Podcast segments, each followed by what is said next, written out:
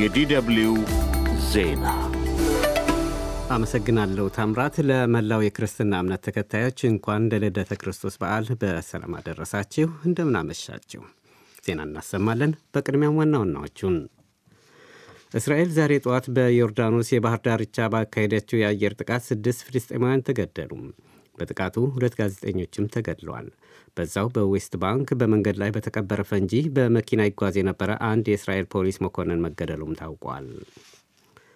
በጀርመን ምዕራባዊት ከተማ ሙልሃይም በሚገኝ የስደተኞች መጠለያ ጣቢያ አንድ ጋናዊ ስደተኛ በፖሊስ መገደሉ ተሰማም። ሰሜን ኮሪያ እያካሄደችው ላለው ወታደራዊ ልምምድ ከባድ አጸፋዊ ምላሽ ይጠብቃታል ስትል ደቡብ ኮሪያ ዛተች።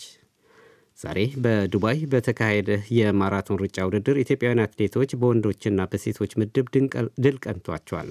በሴቶች ምድብ አትሌት ትዕግስት ከተማ አዲስ ክብረ ወሰን በማስመዝገብ አሸንፋለች። ዜና በዝርዝር እስራኤል ዛሬ ጠዋት በዮርዳኖስ የባህር ዳርቻ ባካሄደችው የአየር ጥቃት ስድስት ፍልስጤማውያን ተገደሉ። በጥቃቱ ሁለት ጋዜጠኞችም ተገድለዋል። በዛው በዌስት ባንክ በመንገድ ላይ በተቀበረ ፈንጂ በመኪና ይጓዝ የነበረ አንድ የእስራኤል የፖሊስ መኮንንም ተገድሏል። የፍልስጤም የዜና አገልግሎት ዋፋን ጠቅሶ አዣንስ ፍራንስ ፕረስ እንደዘገበው ከሞቱት ፍልስጤማውያን አራቱ ወንድማማቾች ናቸው። ሐማስ በጋዛ ጦርነት ማካሄድ ከጀመረበት ጊዜ አንስቶ እስራኤል በምዕራባዊ የዮርዳኖስ ዳርቻ በተለይም በጀኒን የስደተኞች ካምፕ የምታካሄደውን ወታደራዊ ዘመቻ አጠናክራ መቀጠሏን መረጃዎች ያመለክታሉ። በዛው የሚኖሩ እስራኤላውያን ሰፋሪዎች በፍልስጤማውያን ላይ የሚያካሂዱት ግድያና የንብረት ዘረፋ ከመቼውም ጊዜ የከፋ እንደሆነ ነዋሪዎች በምሬት ይገልጻሉ። ዛሬ በጀኒን የስደተኞች መጠለያ ጣቢያ በተካሄደ ወታደራዊ ዘመቻ ሲሳተፍ የነበረ የተባለው የፖሊስ መኮንን መንገድ ላይ በተቀበረ ፈንጂ ሕይወቱ ሲያልፍ አብረውት የነበሩ ሶስት ባልደረቦች መቁሰላቸውንም ዜና ወክለዋል። በጥቃቱ የአዣንስ ፍራንስ ፕሬስ የካሜራ ባለሙያና የአልጀዚራ ጋዜጠኛም ተገድለዋል። አልጀዚራ ባወጣው መግለጫ የጋዜጠኞችና ሲቪል ፍልስጤማውያን ግድያ አውግዞ ዓለም አቀፍ ማኅበረሰብ እስራኤልን ተጠያቂ እንዲያደርግ አሳስቧል ሲል አሶሺየትድ ፕሬስ ዘግቧል። እስራኤል ስለ ጥቃቱ ይህ ዜና እስከተጠናቀረበት ጊዜ ድረስ ያለችው ነገር የለም። እንደ ጎርጎሮሳውያኑ አቆጣጠር በጥቅም 7 2023 ዓ ም ሐማስ በእስራኤላውያን ላይ የሽብር ጥቃት ከፈጸመ በኋላ እስራኤል እየወሰደችው ባለው የበቀል እርምጃ በዮርዳኖስ ምዕራባዊ ዳርቻ የሞቱ ፍልስጤማውያን ቁጥር 327 ሲደርስ በጋዛ ደግሞ 22800 መድረሱን የጋዛ የጤና ጥበቃ ሚኒስቴር አስታውቋል። የአሜሪካ ውጭ ጉዳይ ሚኒስትር አንቶኒ ብሊንከን የእስራኤል ሐማስ ጦርነት ወደ አካባቢው ሀገራት እንዳይዛመት አሳሰቡ። ብሊንከን ዛሬ በጉዳዩ ላይ ከዮርዳኖስ ንጉሥና ከሀገሪቱ የውጭ ጉዳይ ሚኒስቴር መክረዋል። የዮርዳኖሱ ንጉሥ አብደላህ በበኩላቸው በእስራኤልና ሐማስ መካከል አስቸኳይ የተኩስ አቁም ስምምነት እንዲደረስ አሜሪካ ጥረት እንድታደርግ ለብሊንከን አሳስበዋል። ብሊንከን ወር ባልሞላ ጊዜ ውስጥ በቀጠናው ለአራተኛ ጊዜ ባደረጉት የሥራ ጉብኝት እስራኤል እያካሄደችው ያለውን ወታደራዊ ዘመቻ የሲቪል ተጎጂዎችን በሚቀንስ መልኩ እንድታጤነው አጽንኦት ሰጥተው ተናግረዋል። እንዲሁም ወደ ጋዛ የሚላከው የሰብአዊ እርዳታ ትርጉም ባለው መልኩ ከፍ የሚልበት ሁኔታ እንዲመቻች እንደሚጥሩም አስረድተዋል።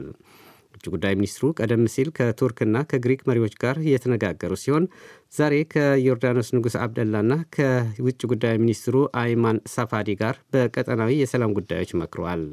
የዮርዳኖሱ ንጉሥ አብደላ በበኩላቸው በእስራኤልና ሐማስ መካከል አስቸኳይ የተኩስ አቁም ስምምነት እንዲደረስ አሜሪካ ጥረት እንድታደርግ ለብሊንከን አሳስበዋል። ከጋዛ ነዋሪዎች 85 በመቶ እስራኤል በምታካሄደው የአየርና የከባድ መሳሪያ ጥቃት ከቤታቸው የተፈናቀሉ ሲሆን 2.3 ሚሊዮን የጋዛ ሕዝብ ለዕለት ደራሽ እርዳታ እንደሚፈልግ ሪፖርቶች ያመላክታሉ። በጀርመን ምዕራባዊት ከተማ ሙልሃይም በሚገኘው የስደተኞች መጠለያ ጣቢያ አንድ ጋናዊ ስደተኛ በፖሊስ መገደሉ ተሰማም። በግጭቱ ሶስት የፖሊስ ባልደረቦችን መጎዳታቸው ታውቋል። በግቢው የተፈጠረውን ግርግር እንዲያረጋጉ በስደተኛ ማዕከሉ የጸጥታ ሰራተኞች የተጠሩ የፖሊስ ባልደረቦች ስደተኛውን ለመያዝ ሲሞክሩ በሶስት የፖሊስ ባልደረቦች ላይ ጥቃት ማድረሱንና ፖሊስ በኤሌክትሪክ መንዘሪያ መሳሪያ ወጣቱን ስደተኛ ላይ ሁለት ጊዜ ጥቃት ማድረሱን ታውቋል። የ25 ዓመቱ ጋናዊ ስደተኛ የኤሌክትሪክ ንዝረቱን መቋቋም ባለመቻሉ በአምቡላንስ ወደ ሆስፒታል ቢወሰድም ሕይወቱ ማለፉን የጀርመን ዜና አገልግሎት ዴፒኤ ዘግቧል። ይህ ዶይቼ ቬለ ነው። በባንግላዴሽ የስደተኞች ጣቢያ ሆን ተብሎ ተፈጸመ በተባለ የእሳት ቃጠሎ አደጋ ቀድሞውንም ቤት አልባ የነበሩ በሺዎች የሚቆጠሩ ስደተኞችን ያለ መጠለያ አስቀርተዋል። በቃጠሎው ከአንድ ሺህ በላይ መጠለያዎች ወድመዋል ነው የተባለው። በደቡባዊት የባንግላዴሽ የድንበር ከተማ በሚገኘው ኩቱ ፓሎንግ በተባለ የመጠለያ ጣቢያ የተነሳው የእሳት ቃጠሎ በንፋስ ኃይል በፍጥነት መዛመቱን ነው የተነገረው። የሀገሪቱ የእሳት አደጋ መቆጣጠሪያ መስሪያ ቤት የበላይ ኃላፊ ሻፊቅ አል ኢስላም ፕሬስ እንዳሉት እሳቱ ከአራት ሺህ በላይ ስደተኞችን መጠለያ አልባ አድርጓል። አምስት ትምህርት ቤቶችንና ሁለት መስጊዶችን ጨምሮ ከአንድ ሺህ በላይ መጠለያዎች አውድሟል። በሰው ሕይወት ግን የደረሰ ጉዳት የለም። በመጠለያ ጣቢያው የሚኖሩት በጎርጎረሳውያን አቆጣጠር በ2017 በማይናማር በተነሳው ግጭት ማንነት ላይ ያተኮረ ጥቃት ሰለቦች መሆናቸውን የገለጸው አዣንስ ፍራንስ ፕረስ ቃጠለው ሆን ተብሎ የተፈጸመ ሳይሆን እንደማይቀር ዘግቧል። ሰሜን ኮሪያ እያካሄደችው ያለችው ወታደራዊ ልምምድ ከባድ አጸፋዊ ምላሽ ይጠብቃታል ስትል ደቡብ ኮሪያ ዛተች። ሰሜን ኮሪያ ከደቡብ ኮሪያ በሚያዋስናት ወሽመጥ አካባቢ ዛሬን ጨምሮ ለተከታታይ ሶስት ቀናት ወታደራዊ ልምምድ አካሂዳለች። በልምምዱ ትላንትናና ከትላንት ወዲያ ብቻ ከ260 በላይ ሚሳይሎች ማዝነቧን የተነገረው ዞና ሀፕ የተባለ የሀገሪቱ የዜና አገልግሎት ሀገሪቱ ከደቡብ ኮሪያ ጋር በሚያዋስናት ድንበር አካባቢ የጦር ልምምድ ማድረጓን ከመግለጽ ውጪ ዝርዝር መረጃ እንዳልሰጠ አዣንስ ፍራንስ ፕረስ ዘግቧል። የደቡብ ኮሪያ የመከላከያ ሚኒስቴር በበኩሉ ልምምዱን አስመልክቶ ባሰራጨው መግለጫ ደቡብ ኮሪያ ወደ ድንበሩ አቅራቢያ ሚሳይሎች መተኮሷን በመግለጽ ከባድ አጸፋዊ ምላሽ ይጠብቃታል ሲል ዝቷል። በመጨረሻም ዛሬ በዱባይ በተካሄደ የማራቶን ውድድር ኢትዮጵያውያን አትሌቶች በሴቶችና በወንዶች ድል ቀንቷቸዋል። በሴቶች ማራቶን የሩጫ ውድድር አትሌት ትዕግስት ከተማ አዲስ ክብረ ወሰን በማስመዝገብ አሸንፋለች። አትሌቷ ከዚህ በፊት በስፍራው ተይዘው የነበረውን ክብረ ወሰን ከአንድ ደቂቃ በላይ አሻሽላ ለራሷና ለሀገሯ የወርቅ ሜዳሊያ አስገኝታለች።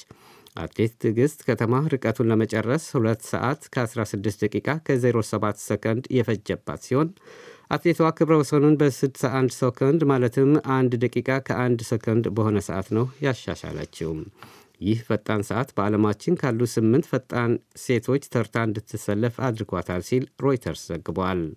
አትሌት ትዕግስት ከተማ ከ20 ዓመታት በታች የአፍሪቃ የ800 ሜትር ውድድር የወርቅ ተሸላሚ ስትሆን እንደ ጎርጎርሳውያን አቆጣጠር በ2022 በተካሄደው የ10 ኪሎ ሜትር ታላቅ ሩጫ አሸናፊ በመሆን ወደ ረዥም ርቀት ሩጫ እንደተቀላቀለች ዜናው አክሏል።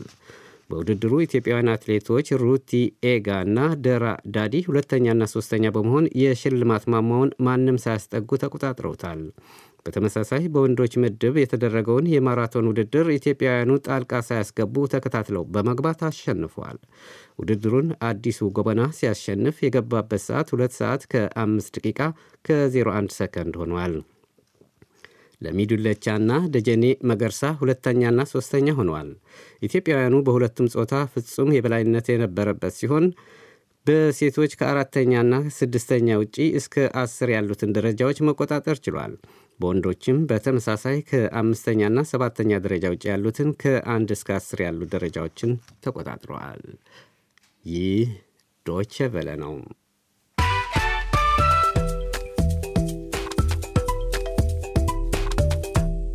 አድማጮች ዜናውን ለማጠቃለል ዋና ዋናዎችን አንዴ በድጋሚ ላስታውሳችሁ። እስራኤል ዛሬ ጠዋት በዮርዳኖስ የባህር ዳርቻ ባካሄደችው የአየር ጥቃት ስድስት ፍልስጤማውያን ተገደሉ። በጥቃቱ ሁለት ጋዜጠኞችም ተገድለዋል። በዛው በዌስት ባንክ በመንገድ ላይ በተቀበረ ፈንጂ በመኪና ይጓዝ የነበረ አንድ የእስራኤል የፖሊስ መኮንንም መገደሉን ታውቋል። በጀርመን ምዕራባዊት ከተማ ሙልሃይም በሚገኝ የስደተኞች መጠለያ ጣቢያ አንድ ጋናዊ ስደተኛ በፖሊስ መገደሉን ተሰማም። ሰሜን ኮሪያ እያካሄደችው ላለው ወታደራዊ ልምምድ ከባድ አጸፋዊ ምላሽ ይጠብቃታል ስትል ደቡብ ኮሪያ ዛተች። ዛሬ በዱባይ በተካሄደ የማራቶን ሩጫ ውድድር ኢትዮጵያውያን አትሌቶች በወንዶችና በሴቶች ምድብ ድል ቀንተዋቸዋል። ዜናው በዚሁ አበቃም።